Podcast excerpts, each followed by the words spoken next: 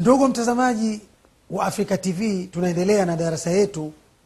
Tumesema baada ya kusoma hadithi kama ilivyo tunaangalia maneno ambayo tunaona yanahitaji ufafanuzi. Tamko lililo mbele yetu innama lamalu tamko innama katika fasihi ya lugha ya kiarabu lugha ya qurani linaitwa kalimatu hasrin wa kasrin ni tamko likitumika linaonyesha kuwa maelezo na hukumu ya jambo hilo si vinginevyo zaidi ya hivyo ilivyosemwa. Kwa mfano hapa bwana mtume salllahu alehi wa sallam anatuambia innama alamalu. Kwa hakika si vinginevyo.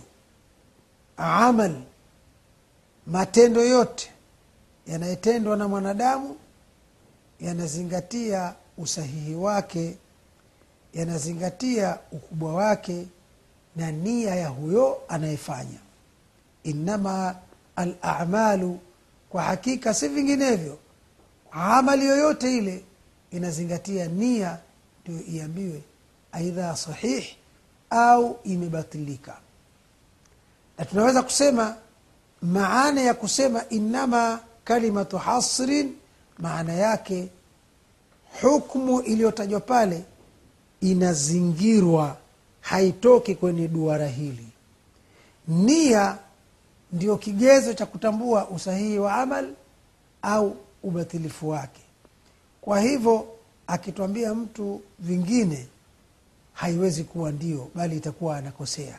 Innama alamalu binniyat neno amal ni tamko linalokubali kuwa ni matendo hayo yametendwa kwa kupitia kinywa chake mtu matendo hayo yametendwa viungo vyake mikono miguu na kadhalika. Itakavyokuwa neno amal ni lafdhun lafdhu amal tamko amal ni tamko ambalo kwamba hapa yashmalu amal ljawarih linajumlisha matendo yaliyofanywa kwa viungo vya wazi wa amalu lqalbi na matendo yaliyofanywa na moyo wake mja walisani na yaliyotendwa na ulimi wake. Kwa hivyo matendo yoyote yale innama lamalu kwa hakika si vinginevyo matendo yoyote yale aliyoyatenda mja yawe matendo hayo yametendwa kulingana na viungo vya nje vya binadamu au yametendwa kupitia mdomo wake mtu au yametendwa kupitia e, vitu vingine ambavyo si viungo vya nje si mdomo wake mtu bali kuna vitu vingine vingine vimechangia kulifanya hilo. Kwa sababu amalu ljawarih sana sana ni amal inayo inayo inayotambulika imefanywa na mkono au mguu lakini pia kuna amalu lqalbi matendo ya moyo. Moyo una mambo yake ukiitakidi mambo ambayo sio tayari huo moyo nao umetumika vibaya. Lakini pia matendo ya ulimi. Ulimi una matendo yake. Unaweza ukamwambia mtu hivi hivi hivi au anaweza mwenyewe akawa ame, amepokea vibaya jambo kwa mtu mwingine. Kwa hivyo mtume salllahu alehi wa sallam anapotwambia innama lamalu kwa hakika si vinginevyo amali ya namna yote ile iwe matendo ya viungo iwe matendo ya moyo iwe ni matendo ya ulimi binniya yanazingatia nia. Kwa hivyo tunakuta neno jingine linalohitaji tafsiri ya ziada neno nia. Nia maana yake kasdu shaiin muktarinan bifilihi. Ni kukusudia kutenda kitu lakini makusudi hayo yanaenda sambamba na nini? Na utendaji. Ulichonuia unakifanyia kazi sasa. Kwa hiyo kasdu shaii kukusudia kitu muktarinan bifilihi. Endapo mtu atakusudia kitu lakini hapakuwa na utendaji katika lugha ya qurani haiitwi nia bali itaitwa itaitwa jina lingine na hapa itaitwa azma. Azma nimeazimia kutenda jambo kadhaa. Huwezi kusema nimenuia kutenda jambo kadhaa. Ili isiitwe isiitwe nia itumike kwa namna nyingine yoyote ile. Lakini ikitumika hapa kwa ndani jawabu ni kwamba utakuwa umeharibu mtiririko mzima. Mtume salllahu alaihi wasalama aliposema innama lamalu binniyati kwa hakika amali yoyote ile anayotenda mja inazingatia nia. Na tumesema nia maana yake ni kukusudia kitendo. Mtu anakusudia jambo lakini makusudi hayo yanaambatana moja kwa moja na utendaji. Endapo ataazimia jambo kulitenda lakini azma hiyo ikawa haikuambatana haikuambatana na utendaji hiyo haitakuwa nia bali ni amal na kama amal lazima inahitaji usimamizi vile vile. Tunaendelea ndugu yangu mtazamaji wa afrika tv kuona jinsi na namna bwana mtume sala llah salam alivyokuwa ameyaelezea haya. Miongoni mwa maneno yanayohitaji tafsiri neno mrii au mruu. Neno mruu huwa insan ni binadamu yeyote rajulan kana au imraa. Alikuwa mwanamuume au alikuwa mwanamke anaitwa mrii. Kwa hiyo wainama likuli mriin na kwamba si vinginevyo kila mtu awe mwanamume awe mwanamke awe muungwana awe mtwana awe atakavyokuwa ni mrii halafu neno hijra. Hijra maana yake ukiacha maana ile ya jumla. Hijra ni kuhama.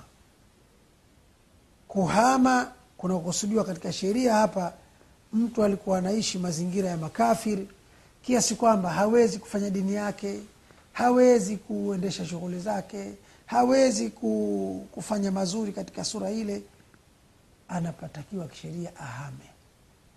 Ahame aende kwa waislamu ambao watakuwa tayari kuyapokea maneno haya.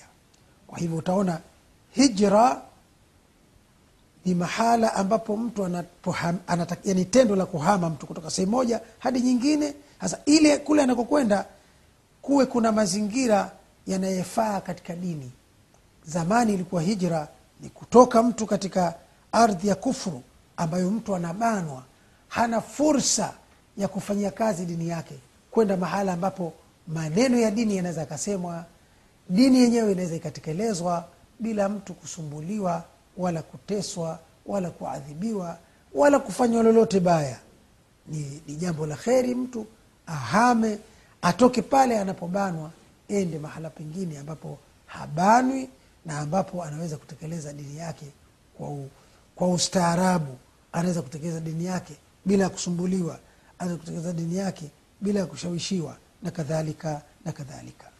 Kwa hivyo ndio maana wanasema katika sheria hijra mufarakatu dari lkufri ila dari lislami ni kuachana na nyumba kwa maana mji wa kufru kuja katika mji wa imani. Na mji wa imani hapa ni mji ambapo uislamu unaweza kutendeka bila matatizo bila mtu kusumbuliwa wala kero wala kupata mateso. Turejee sasa hadithi ya mtume sallallahu alaihi wasallam tuangalie maana yake neno moja baada ya jingine bwana mtume sallallahu alaihi wasallam anatusimulia kupitia imamu lbukharii na muslim katika hadithi iliyopokewa na mtume sala alaihi salam kutoka kwa umar bni lkhatabi yani umar bni lkhatab amepokea kutoka kwa bwana mtume sala llahu alehi wasallam. Umar anatuambia hivi samitu nimemsikia rasul llahi sala llahu alaihi wasalama mjumbe wa mwenyezimgu rehma na amani ziwe juu yake. Nimemsikia yaqul akisema. Hapa unapata kufahamu kuwa somo hili halikuwa ni la kukisia. Ni somo ambalo kwamba linahitaji kwenda neno hadi neno. Na kwamba sahaba jalil amesikia. Amesema samitu. Nimemsikia rasul llahi salllahu alehi wa sallam yaqul akisema innama kwa hakika si vinginevyo alamalu kila aina ya amal binniya inatarajia inategemea kusihi kwake inategemea kukubalika kwake nia. Yaani mtu akifanya bila ya nia hatolipwa na mwenyezi mungu. Tayib katika riwaya nyingine badala ya neno binniya neno nia limekuja mufrad umoja. Imekuja katika mapokezi mengine binniyati kwa uwingi kwa kuzingatia yale matukio mbalimbali mbali ambayo mtu kwayo ananuia. Kwa hivyo kusema kweli bila ya kufanya mubalagha lazima tuende katika utaratibu huu wa neno kwa neno. Nia tumesema ni ile kasdi lile kusudio lililo katika moyo ambalo kusudio hilo linaambatana na utendaji linaambatana na utekelezaji. Ile ndio inaitwa nia. Sasa ile kwa kawaida mahali pake kwa kweli ni moyoni. Huo ndio msingi. Sasa ukikuta si moyoni basi watu huwa wana wanatamka kile kilichokuwa moyoni.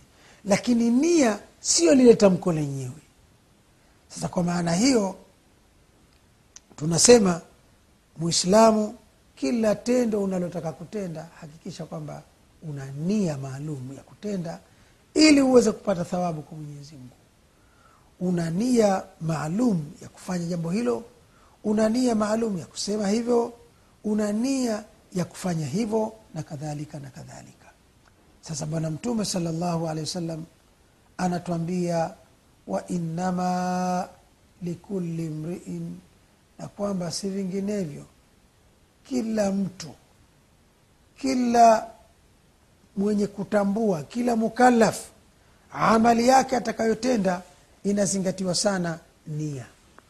Wa likuli mriin na kwamba si vinginevyo kila mtu huyu mtu awe mwanamke au mwanamme manawa atastahiki kupata kile alichonuia kukitenda.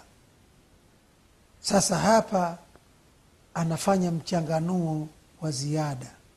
Mchanganuo wenyewe ni kufafanua tendo kwa mfano kuhama. Kutoka makka kwenda mahala popote pengine pale penye usalama akafanya mtu hijra akahama. Sasa kuhama huku ima itakuwa ni kwa ajili ya mwenyezi mungu au itakuwa amehama kwa ajili ya kutafuta madaha na asifiwe na watu. Sasa ikiwa anahama kwa ajili ya mwenyezi mungu na dini nayo itachukulia uhamaji huo anahama kwa ajili ya mwenyezi mungu subhanahu wa taala. Lakini ikiwa kuhama kwake ni kwa kutafuta sifa watu waombee kahama waombee kitu fulani kitu fulani basi hatakuwa na malipo. Zaidi ya huko kutajwa na watu zaidi ya huko kusifiwa na watu na kadhalika na kadhalika. Kwa hivyo tunamwomba allah subhanahu wa taala atupe uwezo wa kudumu katika tauhidi yake. Wabillahi taufiq wassalamu alaikum warahmatullahi wabarakatuh